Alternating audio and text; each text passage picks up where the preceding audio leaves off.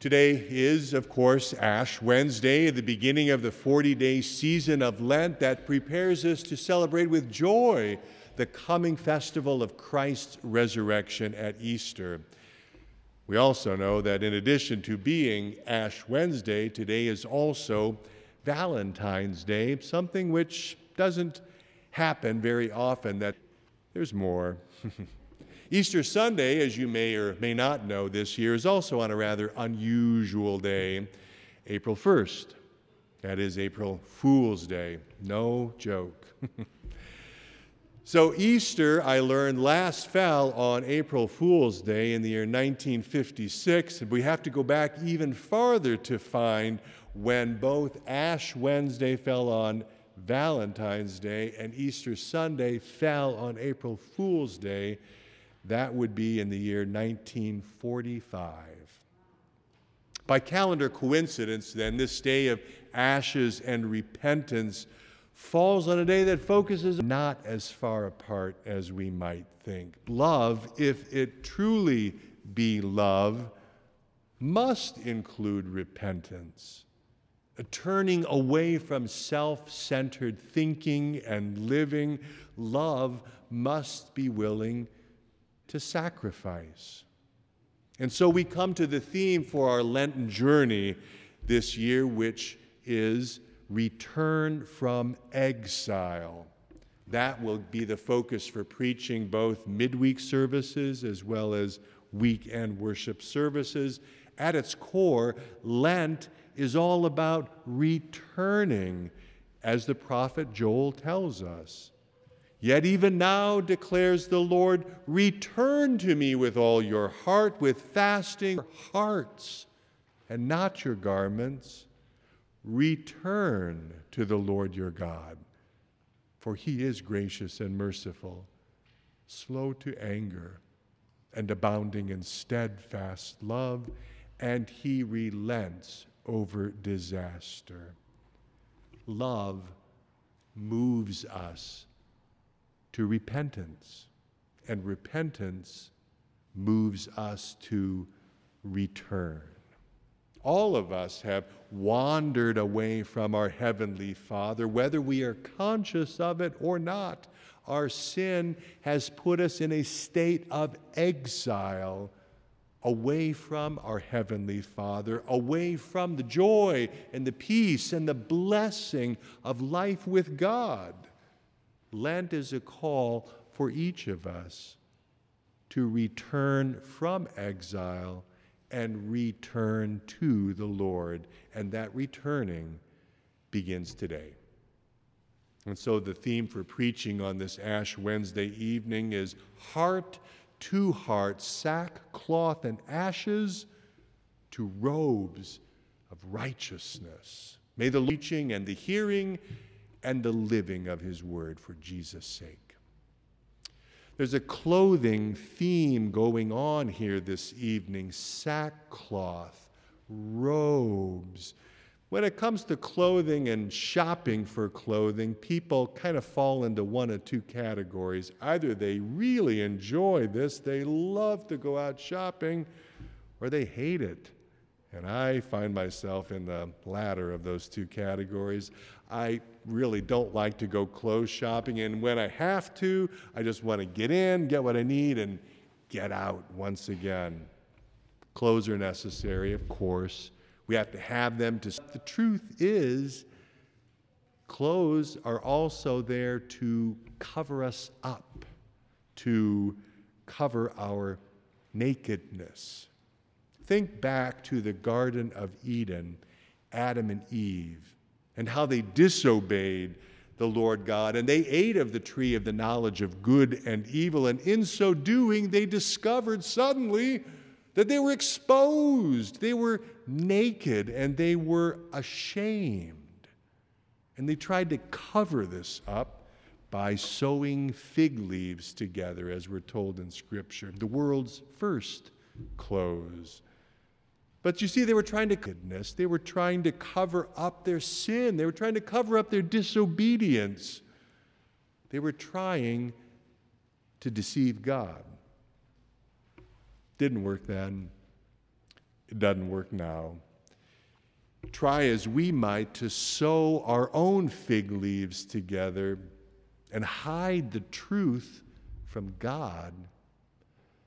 God is not fooled. So if the desires of our hearts were all exposed and laid bare for the world to see, I believe we would all be quite ashamed. The evil thoughts, the thefts, the murders, the fornications and adulteries, the strife, the jealousy, the anger, the idolatry. It's all there. And we can only say with Scripture, we have all become like one who is unclean, filthy rag. That's the condition of what's in here, our heart, that we seek to hide not only from others, but also from God. We may indeed hide it from others, we may conceal it, we may fool others, but we do not fool the Lord. For the Lord sees not as man sees. Man looks on the outward appearance, but the Lord looks upon the heart. In ages past, people would put on sackcloth as a sign of repentance and grief. Think great big potato sack rough, itchy, scratchy. And they would sit literally in dust and ashes as a sign, an sorrow. Within the life of Israel, God's chosen people would express this even further by tearing, ripping their clothing, outward sign for inward turmoil. But the prophet Joel calls people to do something different. He says, Rend your hearts and not your garments. A torn garment only reveals the problem, the sorrow that stems from that corrupt and sinful heart. But a torn heart, a heart that is broken and contrite, be the first step toward healing. Our healing from the ravages of sin begins with acknowledging the truth. And that truth is graphically portrayed on our foreheads this night. Remember, you are dust, and to dust we will all return.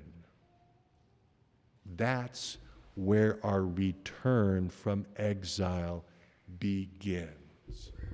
And as somber as this cross of ashes is, let's not lose sight that, in fact, it is a cross of ashes, reminding us that the Lord is gracious, abounding in steadfast love. We who can do nothing have a God who has done everything in our stead for us. The ashes remind us vividly of our sinfulness and our mortality.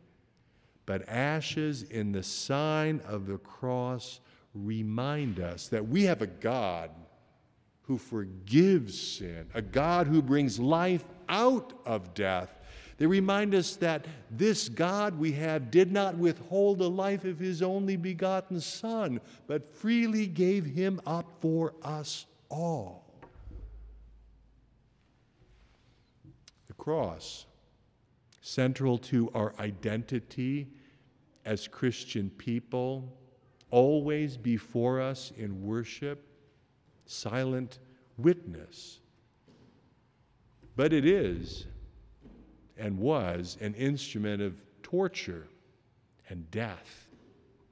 But it is the means by which God has given life to the world because it's at the cross that God changed our garments. It's at the cross that Jesus has taken our place, bearing in his body the penalty for our sin and disobedience. At the cross, Jesus was stripped of his clothing and was left to hang exposed, naked upon that cross. That is how criminals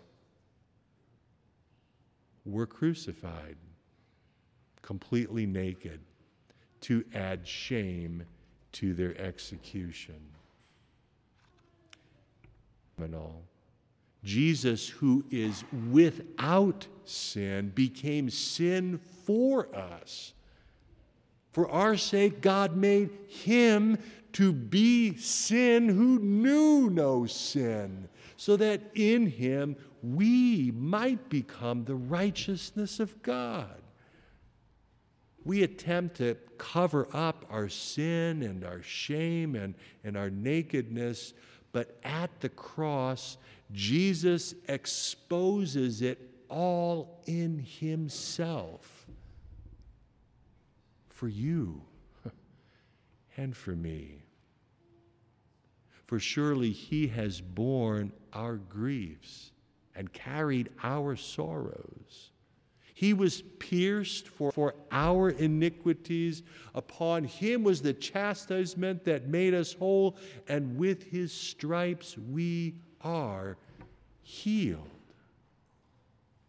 This gracious and merciful God has offered up the life of his only begotten Son so that the sin which has exiled us might be purged, that we might be cleansed, that we might be restored. This is where our return from exile begins, but where does it end? Our return from exile doesn't end with sackcloth and ashes, with sin and shame. Our return to the Father through Jesus our Savior ends with this glorious, as John records it. After this I looked, and behold, a great multitude that no one could number from every nation, from all tribes and peoples and languages, standing before the throne and before the Lamb clothed in white robes with palm branches in their hands. Then one of the elders addressed me, saying, Who are these clothed in white robes, and where have they come from? And I said to him, Sir, you know. And he said to me, These are the ones coming out of the great tribulation they have washed their robes and made them white in the blood of the Lamb.